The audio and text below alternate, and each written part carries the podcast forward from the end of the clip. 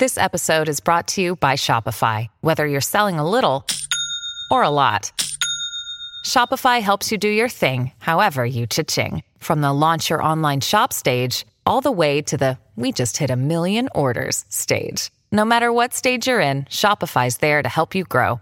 Sign up for a $1 per month trial period at shopify.com slash special offer, all lowercase. That's shopify.com slash special offer.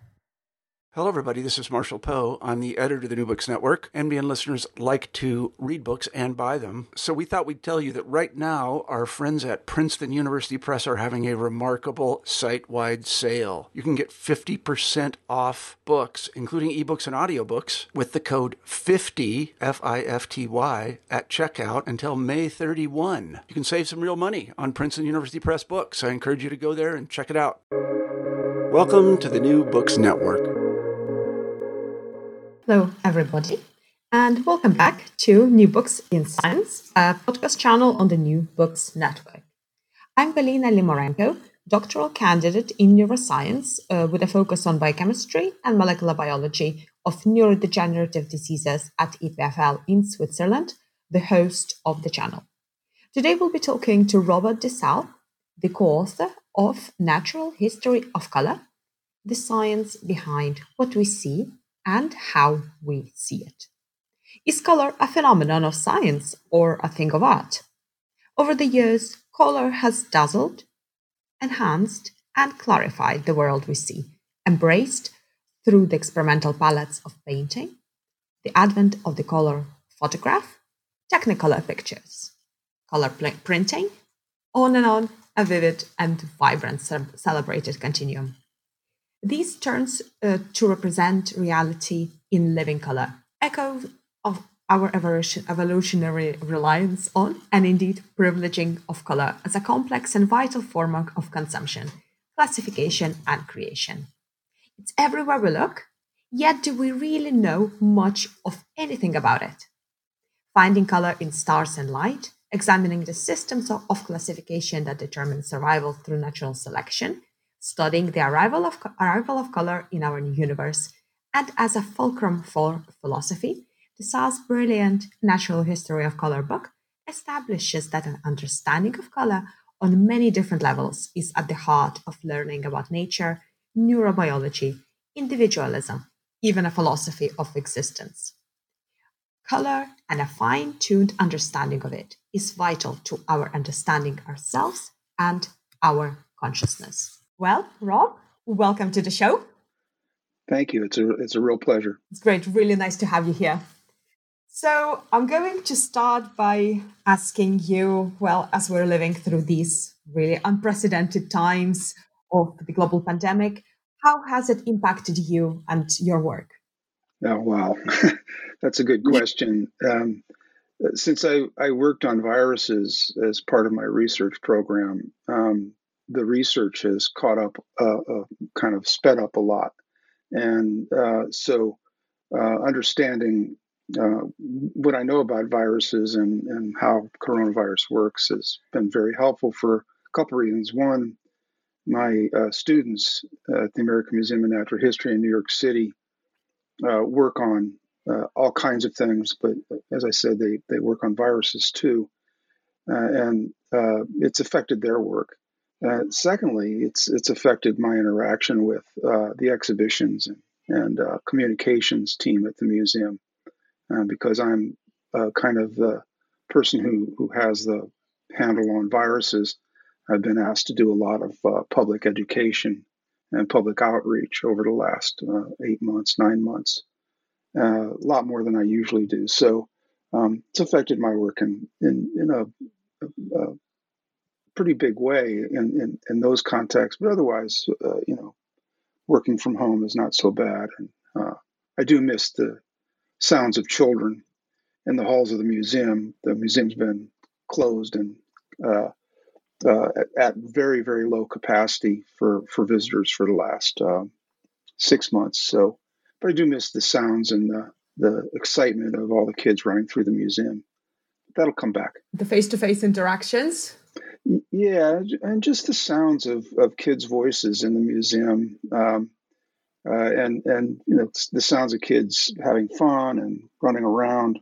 Um, so uh, the the face to face interaction with my colleagues, I miss that a lot. Um, but uh, like I say, I think we're gonna we're gonna be back back in good shape soon. Mm. Yeah, it's really interesting point uh, you raise about uh, the sounds. Uh, thinking about museums, they create this sort of atmosphere, don't they? Especially the big spaces, you can hear from very far.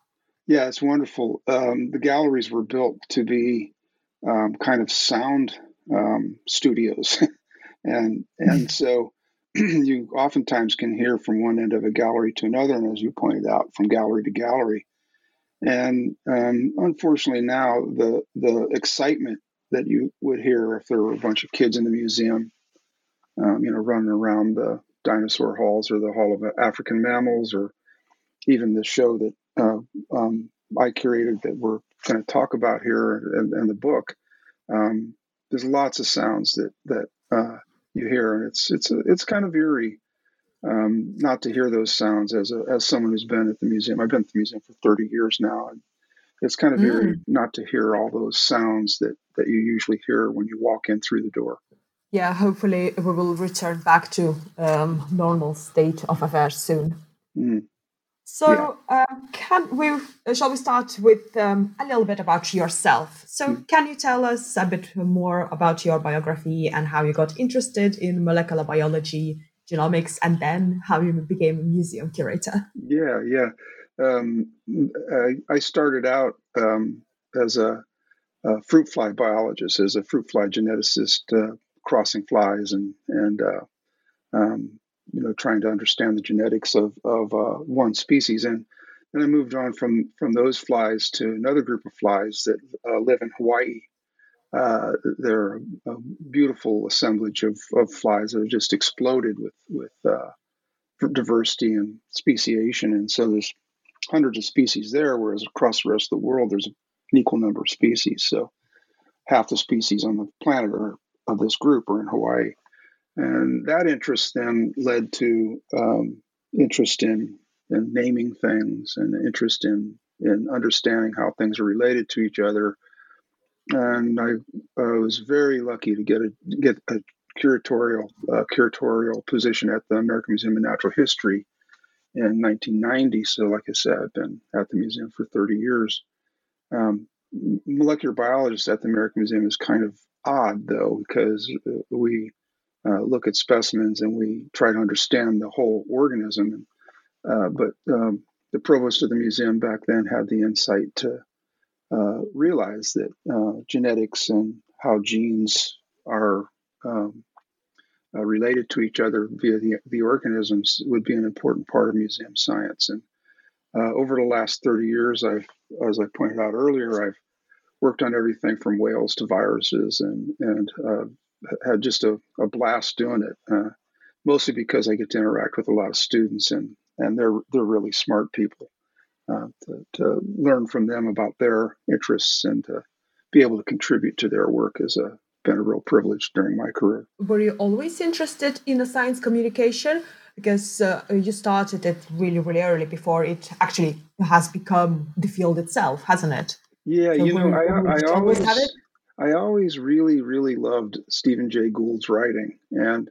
Always really, um, although he's a very easy person to disagree with on, a lot of subjects, um, his writing and his way of communicating was just amazing. And I had the pleasure of, of uh, taking over teaching in one of his courses when, uh, uh, toward the end of his life uh, when he uh, was uh, teaching at NYU. He also taught at Harvard, of course, and but he was doing lectures at, at NYU, and I had the pleasure of taking over his his lectures and the pleasure of interacting with him and figuring out how to do that do that takeover. So, um, oh wow, he, he's he, he, his work, his writing, uh, I think, um, really had a huge impact on me, and and the desire to, or at least the the awakening to communicate science. Um, you know.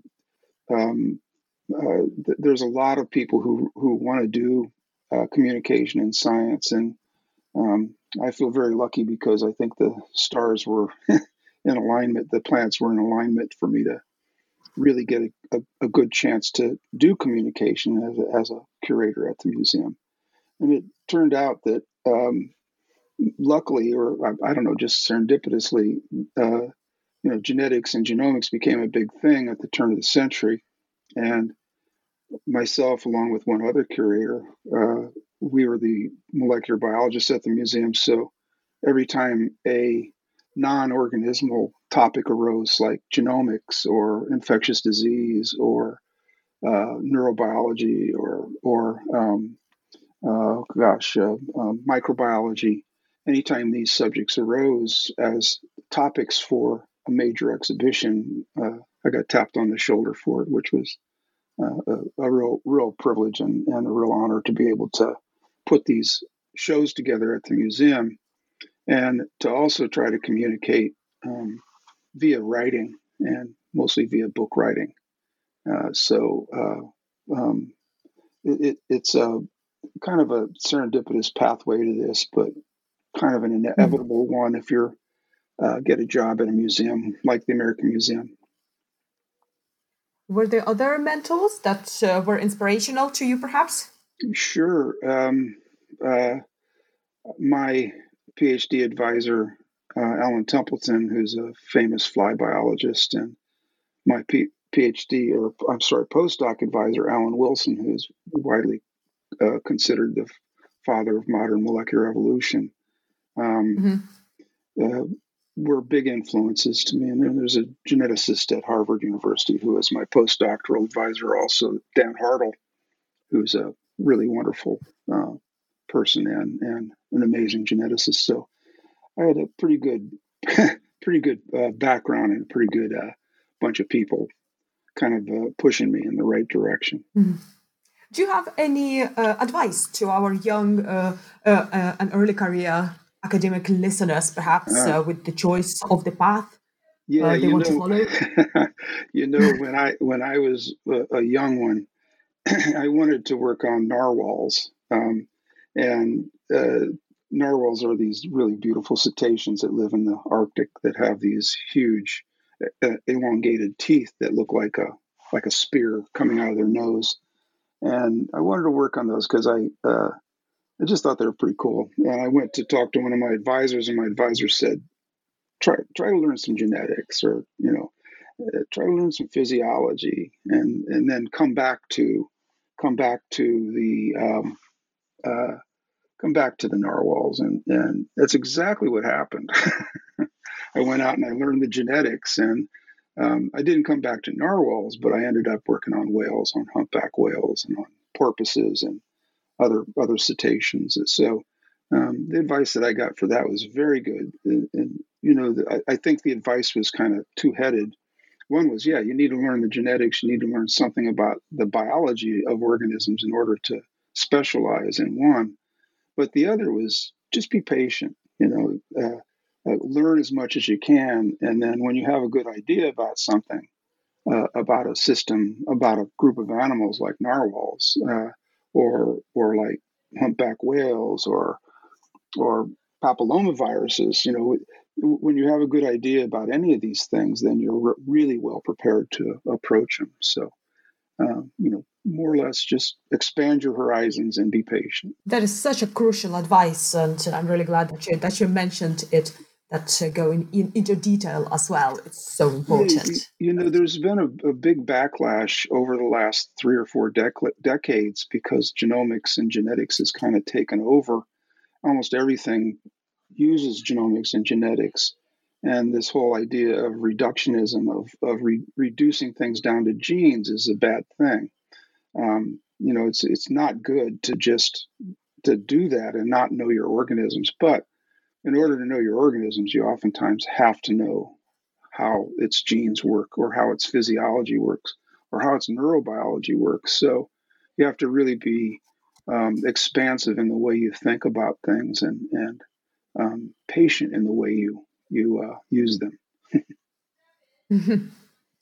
Yeah, so now you're a curator at the Museum of Natural History. And we have mentioned uh, a bit of ambience in the museum where you have the sounds, but now we're going to switch to the topic of the color. which is indeed the topic of your uh, recent book. So, can you tell us how did you come to writing this book? Yeah, um, a lot of times when someone writes a book, they don't know they're going to write it, and and they're they're more or less led by the by the ear or by the nose to write the book. And my work here at the museum led to um, the people here at the museum realizing that I could communicate science about molecular, uh, non organismal based things. And about four years ago at the museum, we did a did a show on the senses, and three years before that, we did a show on the brain. And so we we have at, at the Natural History Museum focused on neurobiology and how uh, organisms sense the world around them. That's the closest tie uh, to neurobiology that natural history has. You know, how do we as organisms sense the world around us? And so, at one point during the development of the senses show, which touched on all um, of the major so called Aristotelian senses, um, we realized that color was a really, really neat idea and, and neat uh, topic. And so, um, three years after the Senses exhibition, uh, we decided to do a color a color show. And usually, uh, the way that the development of an exhibition goes, at least at the American Museum, is the curator of the show develops the narrative and develops the the main outline for the show. Um, and then the writers in the exhibition department tear it up and throw it away and, and go and ha- go ahead and do what they want. But they need to oh, know. Yeah. no, it's it's a it's a really great process actually, and they, they need to know where where the scientific um, mind is uh, when uh, putting a show together, and they get that from the scientists. And in the process of putting that together, um, the curator, at least for me, I always end up with a great outline for a book. and so, um, you know, the, the the book kind of flows from the outline that I that I delivered to the exhibitions department to put the show together. And there are a lot of similarities between the book and the show. And as as as uh, any as a reader of the book would would notice, we've actually even put um, photographs from the show in the book uh, and and attempted to integrate the photographs from the show into the narrative of the book.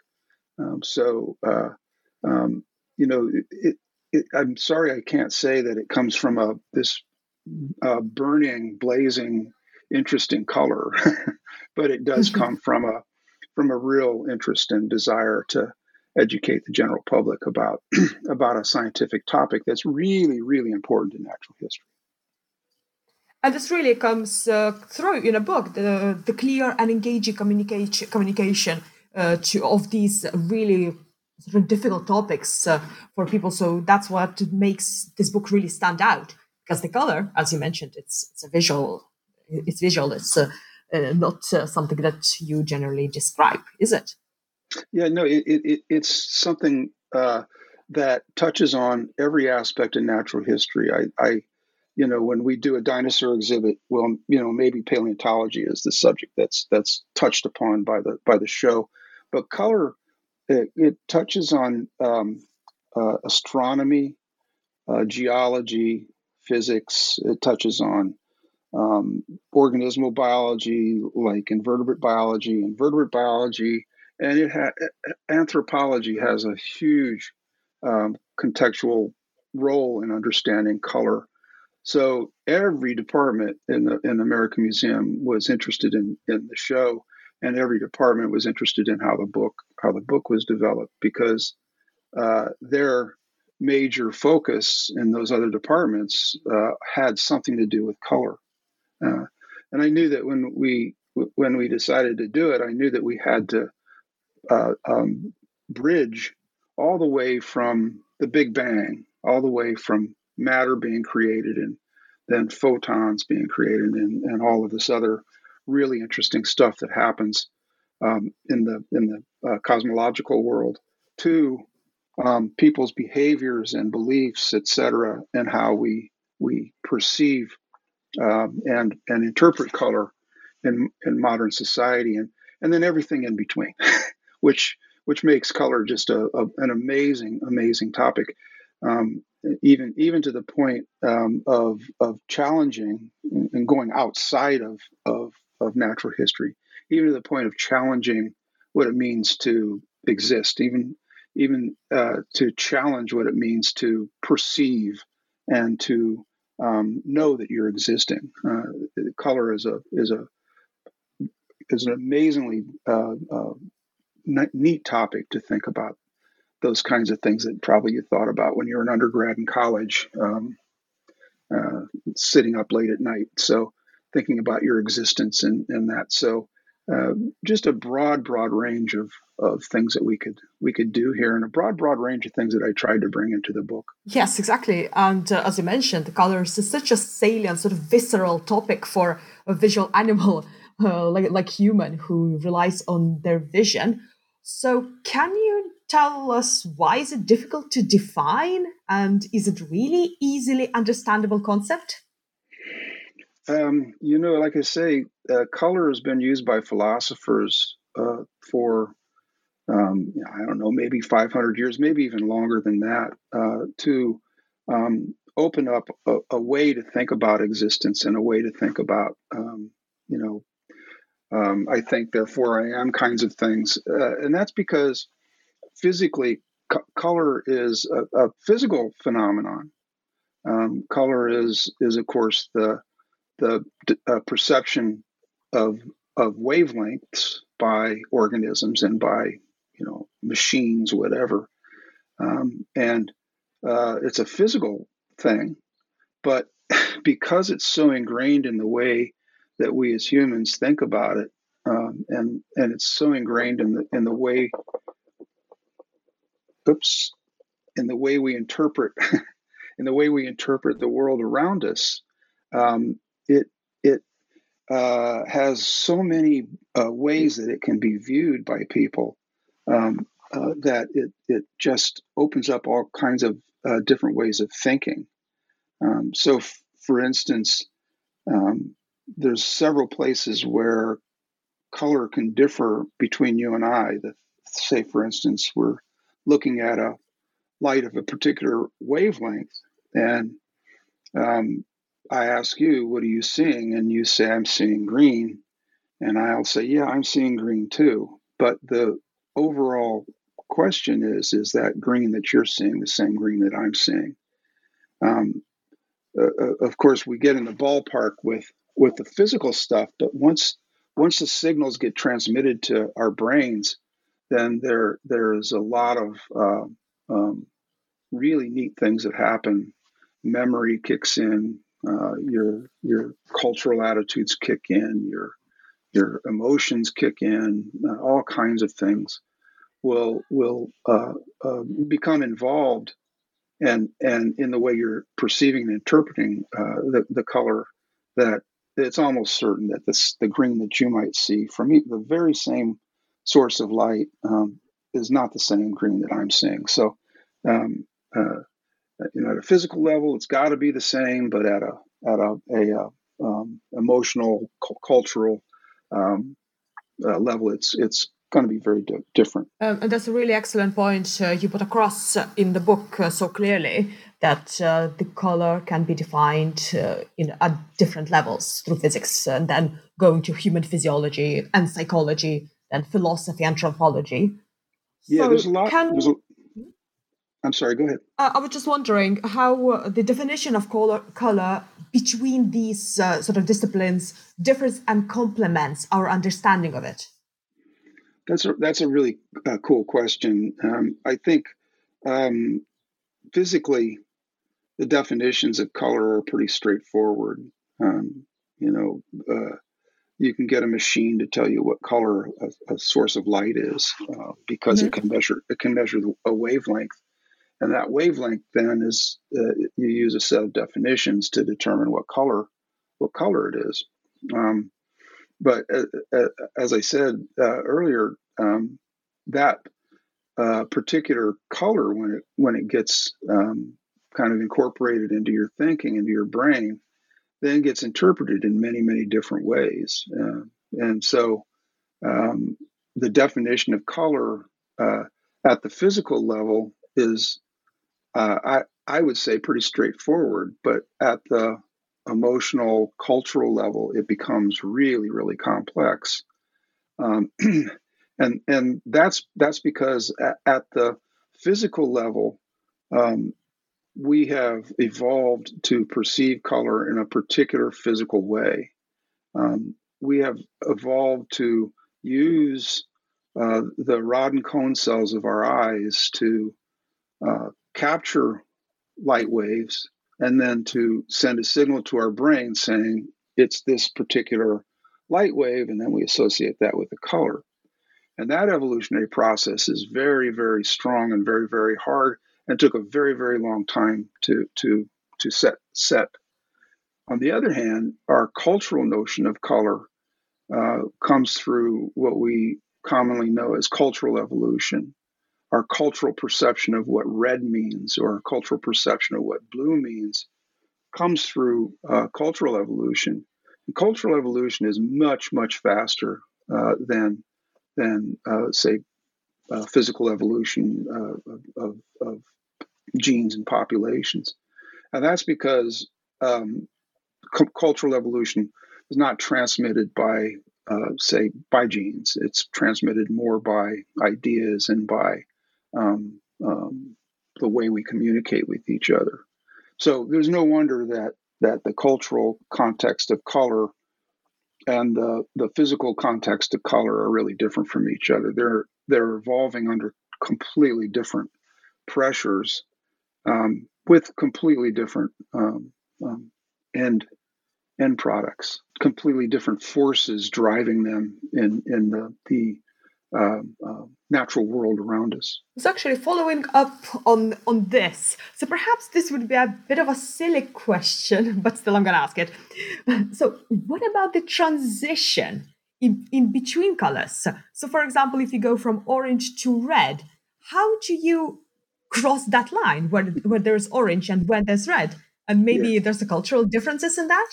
Yeah, that's that's one of the arguments that a lot of philosophers used to challenge the the uh, reality of of color, um, and that's because for a couple of reasons. Uh, one uh, is that physically, uh, again, if we used a machine to measure wavelengths, we'd know exactly if we had a definition of what the wavelengths meant, then we'd know exactly where the transition happened.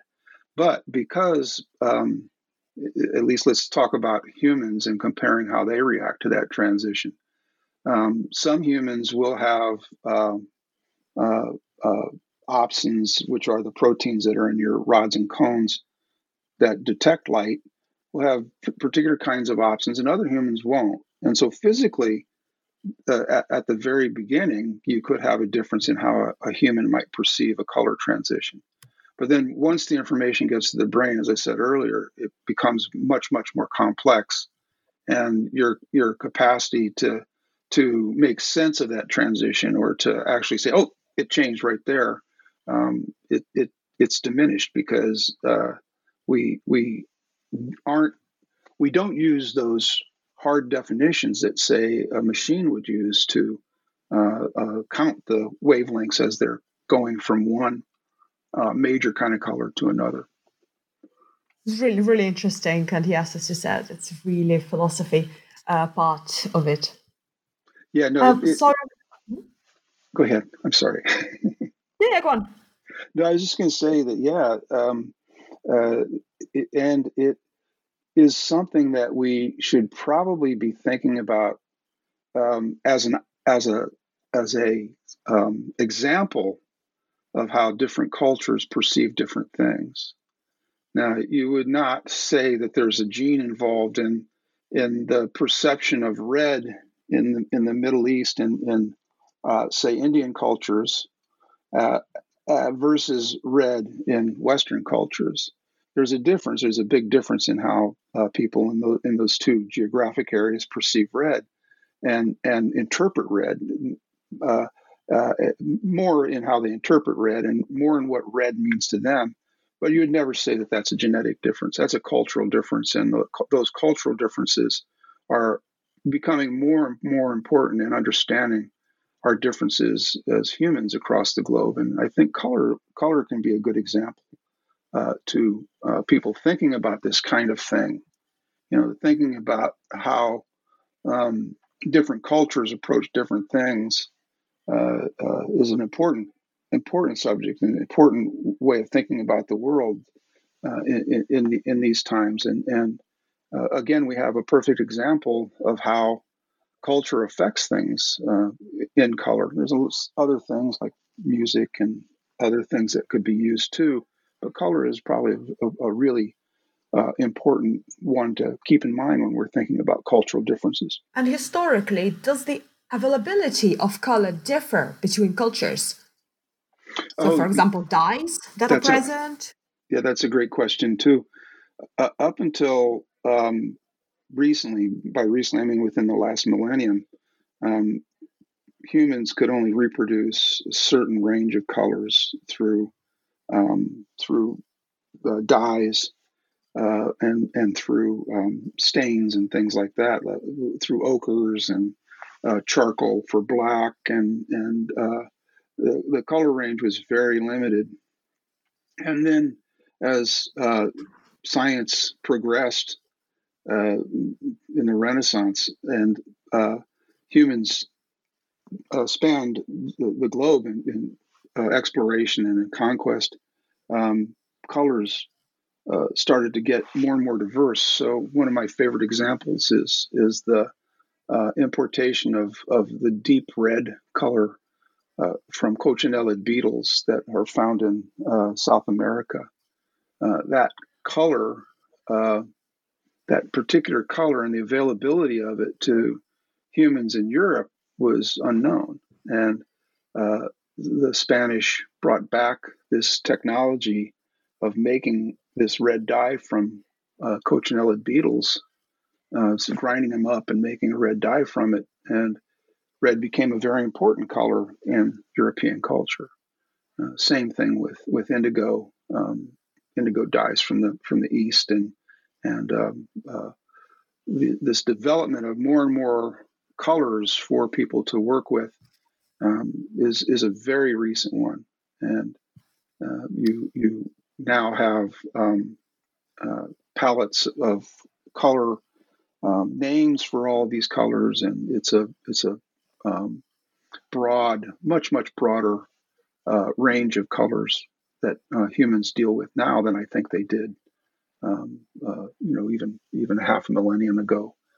Um, this absolutely fascinating subject where the science really goes together with with the culture that the development of chemical methods to produce color really impacted the lives of uh, of people every day what they see isn't it yeah and it's actually gone a step further i think in how uh, i'm looking at my computer screen and i'm seeing colors on my computer screen and how those colors are produced. Uh, so I've got a big red dot in the upper left hand corner. I think you might have one on your screen too because we're using the same mm-hmm. program.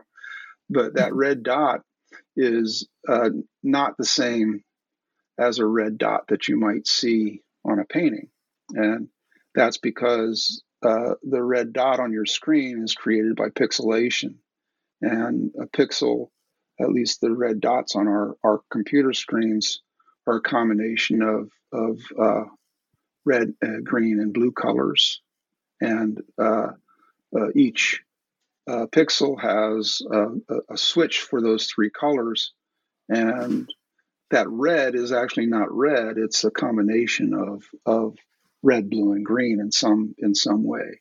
So um, we even have gotten to that point where where the colors we see um, are not really the same colors as we might have seen uh, a uh, hundred years ago without a computer screen. This is absolutely fascinating when you think about it. That every red that you see every day, it's not exactly the same red. Sure, and, and, and the best way to drive that home is to is to uh, take your computer to a museum, find a Kandinsky painting, and look at look at a yellow or a blue or a red in a Kandinsky painting, um, I'm just gonna look at my wall. I've got on one wall, right here. Composition. Okay. look at that. Uh, look at it on the wall. If it's a painting, if Kandinsky did that red ball or that red stick that he drew is not going to be the same as the red that you would see in the reproduction of the painting on your computer screen. It's different. It's it's physically different. So, um, and, and, and there's a case where it's actually physically different and not just different because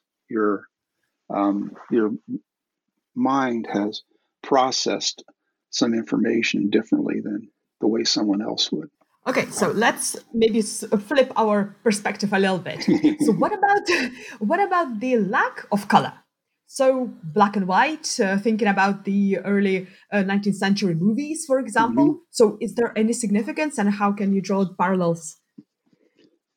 Um, you know, the the um, lack of color is um, something that uh, uh psychologists have studied, and and um, uh, it's one of of um, perception. And of course, there are a lot of people on the planet who cannot see colors, and they do perfectly well with their lives. These are people who are um, uh, um, uh, dichromatic uh, individuals. They, instead of having three ways of viewing of, of categorizing light waves in their uh, rods and cones. They only have two, and there are even monochromatic individuals who only see uh, things in one one shade.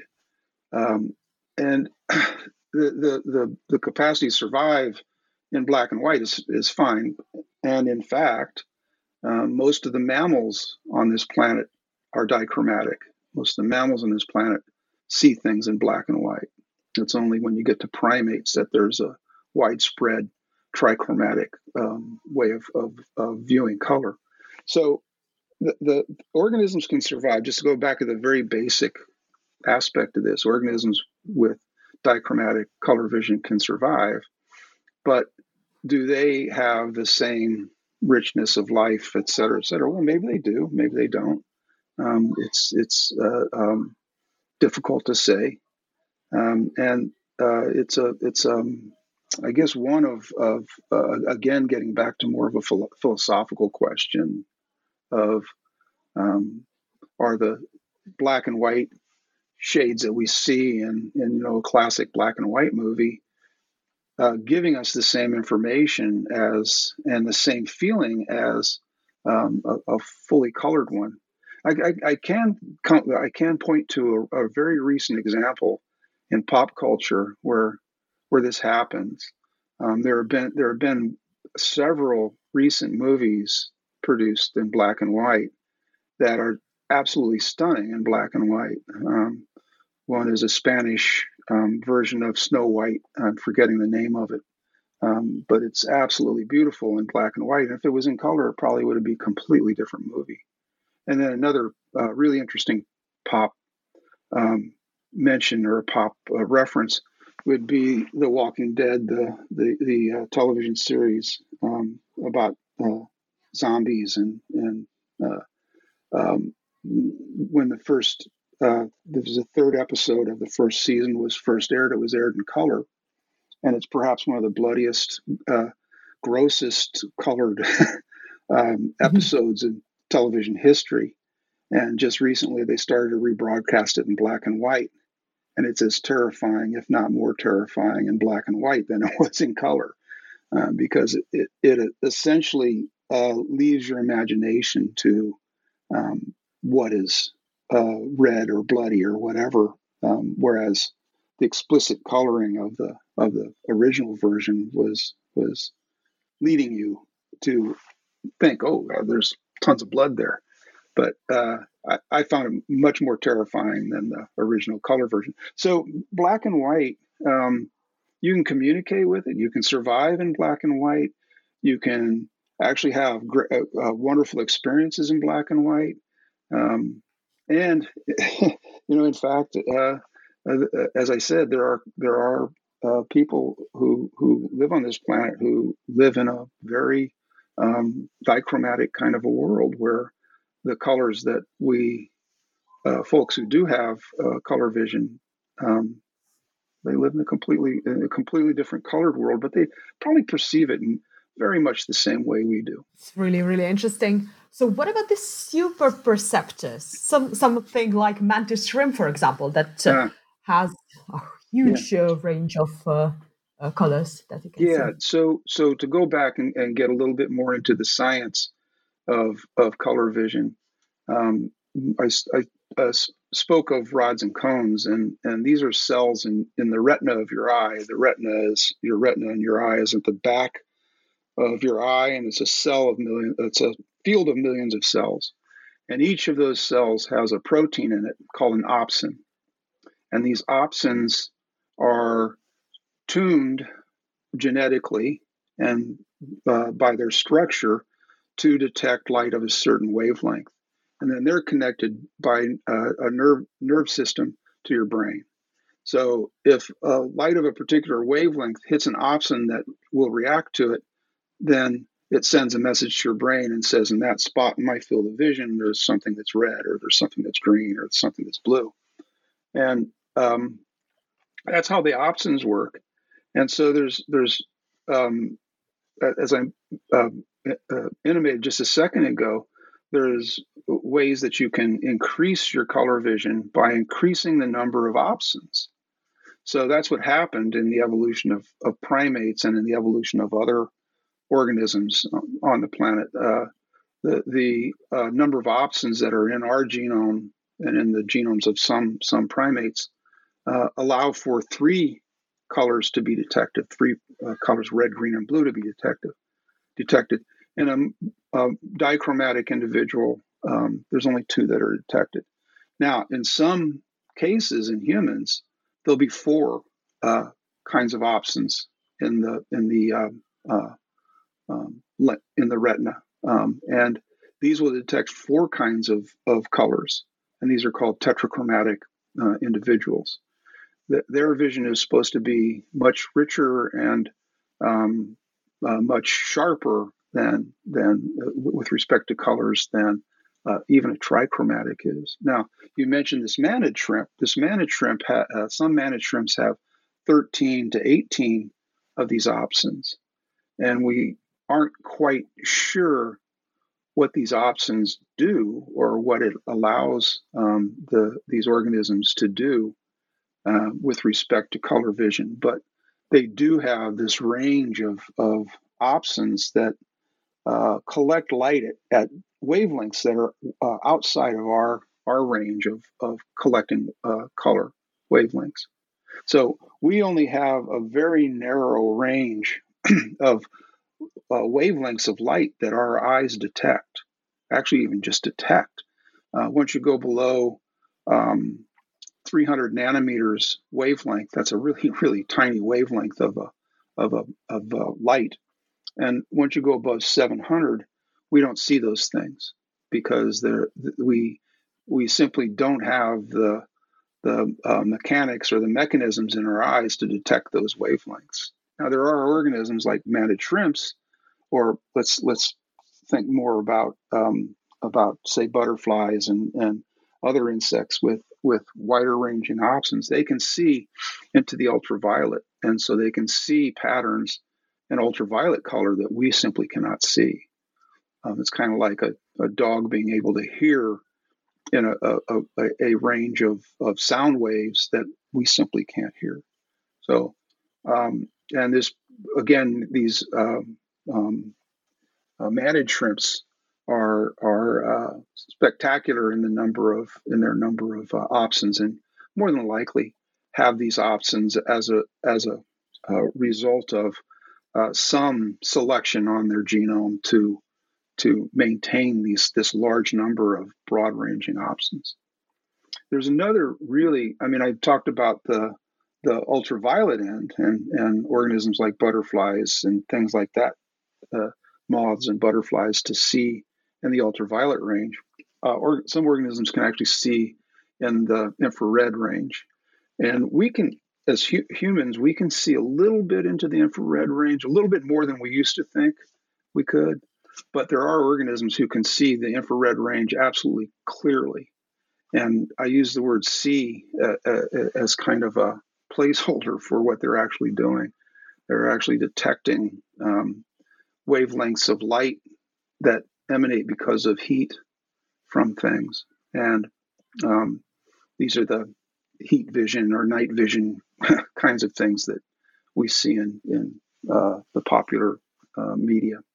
And uh, snakes, pit vipers especially, are quite good at seeing into this range.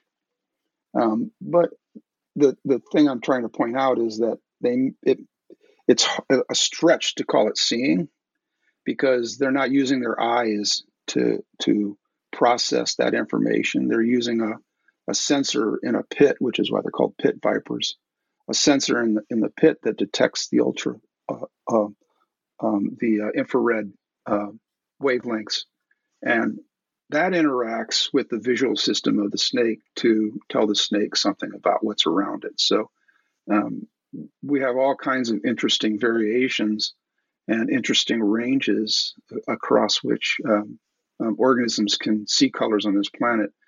And we're we're a pretty we're a pretty atypical species on this planet with respect to color vision because we can see three different colors, sometimes four. Um, most of the organisms on the planet, uh, well, at least most most mammals on the planet, uh, view the world dichromatically. And this loops back to the beginning of our, our, conversation of what actually color is, right? So it's just a tiny, tiny part of the electromagnetic spectrum, is it? Yes, and and you know, let's go back to that that pit viper. Um, is that a color? Um, you know, uh, if the pit viper decided to use um, it, it's uh, something in its nose to to in its nasal cavity to detect um, infrared. Would that be called uh, uh, seeing color? Um, but the the thing that makes it color or seeing to the snake is that it's integrated with its normal uh, color vision in its eyes. So, um, in that sense, it is seeing. Um, but in, in some other senses, it's it's some other in, in some other ways, it's yet another sense. Interesting. So perhaps it's uh, down to sort of classification, really, of uh, what we classify, as you said, either as a sense or a color, as it as yeah. uh, as it is.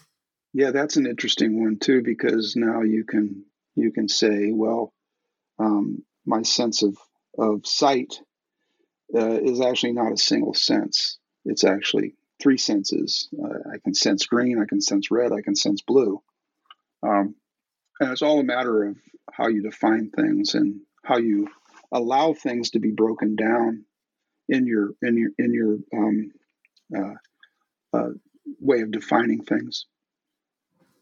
And that again, it touches uh, something beyond the physics, uh, right? So how we perceive Way it, how beyond. we sense it.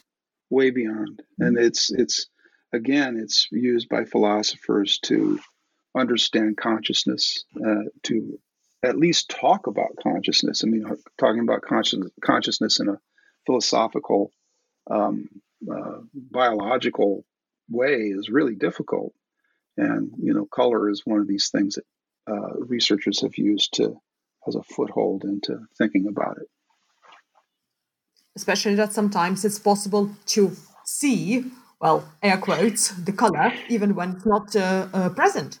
That's right, and and those are those are very interesting. I don't know if you're uh, referring to color um, uh, illusions um, and and uh, uh, any kind of a, optical illusion um, is mm-hmm. yep, right. is a, a, a version of that. And also synesthesia as well. It's yeah. experience of color, which is not there really that's one thing I didn't really go into in any any detail in the book, and mm-hmm. so anybody who's looking for it will, will more than likely be disappointed. But we do, uh, I, I, do touch upon it uh, uh, briefly, and it, it is a, a, a, fascinating topic, synesthesia. Um, but it's a bit different than um, than perceiving a light wave as something as a different color than what somebody else. Synesthesia is essentially perceiving a light wave. Uh, one version of it is perceiving a light wave and smelling something. So um, it's it's even more extreme of an example of of uh, how we how our nervous systems perceive things and then interpret things. So Um, it's a it's a little bit different, but still a fascinating topic. Yes, absolutely. It's a really really deep topic. So, uh, can we just uh, sort of uh, bring it a little bit uh, home, uh, the color itself? So now we see that color is really integral in our experience of the world and so deeply ingrained in our cultures. Mm-hmm. So, how can we use color to improve our well beings, especially during the uh, times of uh, confinement, for example? Can we somehow manipulate our surroundings and? Yeah, um, there's a lot of research that's been done recently on color and mood, and color and and uh, um, emotional uh, well-being, and um, there are certain colors that are uh, almost um, directly uh, tied to different kinds of moods. Um, one of the elements of the show that we did in New York City was a, a um, game show uh, that visitors interact with. And if you're worried about interacting with a computer screen, we've we've thought about that, and and you use your uh, smartphone to do the interaction within the exhibition. It's qu- quite clever. And so uh, we uh, do surveys of, of people, and you know we'll play some music, uh, some somber music, uh, you know some somber Beethoven or something like that, and show them a, a, palette of colors and have them pick a color that that, that describes their mood. And inevitably, uh, a darkish blue, brown, black is chosen over red, yellow, um, green. Um, and and this is because the mood that is that is um, uh, uh, kind of stimulated by the by the music is a is a blue mood. Um, you can also ask, uh, you know, string together a, a, a string of of happy words, and the colors red, uh, the colors of uh, yellow and and uh, bright colors are are chosen as the the color that describes our mood. And in fact, as as uh, a, a, reader of, of the book might notice, um, the uh, galleries in the show are theme color themed, and I always remark when I walk through the show that when I go from the uh, indigo part of the show, where we show how indigo dyes are made and how they've been that been very important in uh, cultures, you step out and you walk into uh, uh, the red room, which is all about how red has influenced our cultures, and and your complete, um, uh, I, I, think your physiology even changes, and and when you step into the red room, you get more excited, um, you're more uh, tense. Um, so the colors colors have a, a, big effect, and in fact, these experiments that are done are uh, measure um, excitement and measure uh, uh, tension and measure other other kinds of things when you see uh, change, uh, colors changing or when you go from say a blue environment to a, a red environment um, and, in in just to kind of bring bring it back together um, we we probably could think more about how we're using color um, when we're conveying information and and um, neuroeconomists do this all the time. A neuroeconomist is someone who uses the study of psychology and, and neurobiology to um, uh, impact uh, economics, uh, to impact selling things. And in fact, neuroeconomic, neuroeconomists know that um, to use certain colors with certain products. so um, uh, the a little known thing is that um, if you have a bottle of wine with a very colorful label on it, or a bottle of wine with a, a dark label with black lettering on it, that the wine that the person is going to choose, if the person is offered those two wines and it's the same exact wine, um, uh, they're going to choose the one with the dull black label uh, and not not the colorful label. Because our psychology our psychologies uh, don't associate um, colorfulness with with good wine. And and we instead associate these somber colors and, and serious looking colors with a serious wine. So um, there's lots of instances of that where neuroeconomists have have um, uh, studied those behaviors and, and influenced the way that a product gets marketed. And I don't see any reason why um, people who are thinking about human well-being in, in these uh, you know troubled times uh, wouldn't uh, be able to use some of the neuroeconomic principles that individuals use to to sell things. They you know they could probably use these principles and these ways of thinking about things to make things better for us. so, um, yeah, the color has a huge impact on uh, our our psyche and on on our um, our emotional well being. Uh, certainly, that's that's really really interesting. The neuroeconomics uh, uh, part of it. So, just to round up our discussion, I'd like to ask perhaps the most obvious but complex and uh, crucial question. And after researching this topic in depth, to you personally, what is the color? there's a great there's a great scene in, in Monty Python's The Holy Grail where uh, one of the uh, uh, ogres asks uh, the guys what their favorite color is, and if they get it wrong, they shoot up into the air and blow up. And so, so I'm afraid. oh to, dear. I'm afraid to say red, green, blue, yellow. I don't. I don't know. Um, uh, you know, I I I think um, uh, well, I have my favorite color from childhood, which is blue. Um, but I, am afraid that that has been kind of forced on me. Uh, you know, I think culturally, um, boys and uh, who grew up in the 50s, 60s, and 70s were associated were associated with the color blue, um, and you know, girls with the color pink, and and still still in in many ways that's that that goes on um, which is is unfortunate because maybe if I hadn't been kind of pre-tuned to blue, I might like something like a pink. I might wear a pink tuxedo. You know, um, sorry about that. Uh, uh, you know, I, I, I, I, might like pink. I might like a you know to to put on a pink tuxedo every once in a while. But um, uh, I think that if you step back and, and try to figure out what your favorite color is, uh, you're, you're doing something really, really complex and something really, really interesting because you're trying to process what uh, your brain thinks are colors with something emotional uh, going on in your in your mind.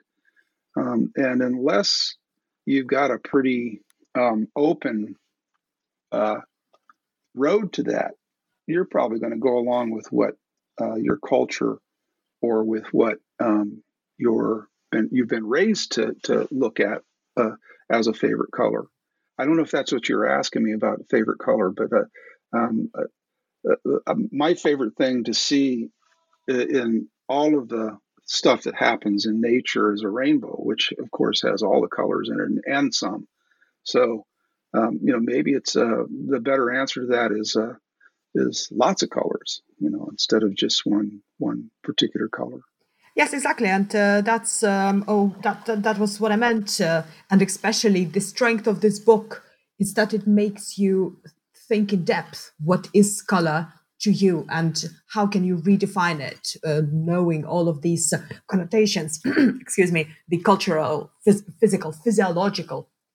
Yeah, I think that's. Okay, a, I think, so go ahead. I'm sorry. Yeah, go on. I was just going to say, I think that's that, that's really you, you, hit the nail on the head. What, what I wanted people to come away with from the book is a is a better understanding of what color is, because color is something we we interact with every day, and color is something we interact with almost every minute of the day that our eyes are open. So I wanted people to to really get the sense of how wonderful that nature is, and and how wonderful nature has been, and in molding the, the way that we view color on the planet. Okay, so we've taken up a lot of your time. So, can I ask what are you working on now? Ah, um, I'm uh, working on a, a, a, new book with my colleague Ian Tattersall, who's an anthropologist, uh, in a series uh, uh of uh, understand. It's called Understanding Blank, and we're writing this book on understanding uh, race and racial concepts. So um, it's a it's a, a, interesting topic and one that I uh, that Ian and I have written a lot about, um, and I think equally important in these times also. Yeah, exactly. It's really timely, uh, timely project, isn't it? Uh, yeah, absolutely. Especially with with all of the um, uh, leaning leaning back, uh, in in my opinion, in the wrong direction, uh, more toward racism, more toward explaining our behaviors with race is such a bad thing to do, and, and I I hope this this uh, book um, with Ian actually helps a lot of people think more clearly about uh, uh, themselves and more clearly about their relationships with other people. Sounds like a really exciting project. So, what would you like your our listeners to take home with them? So, do you have a well, like, like I said, like I said, I think that uh, um, I I didn't when I started this project, I didn't think it would would really um, be that expansive.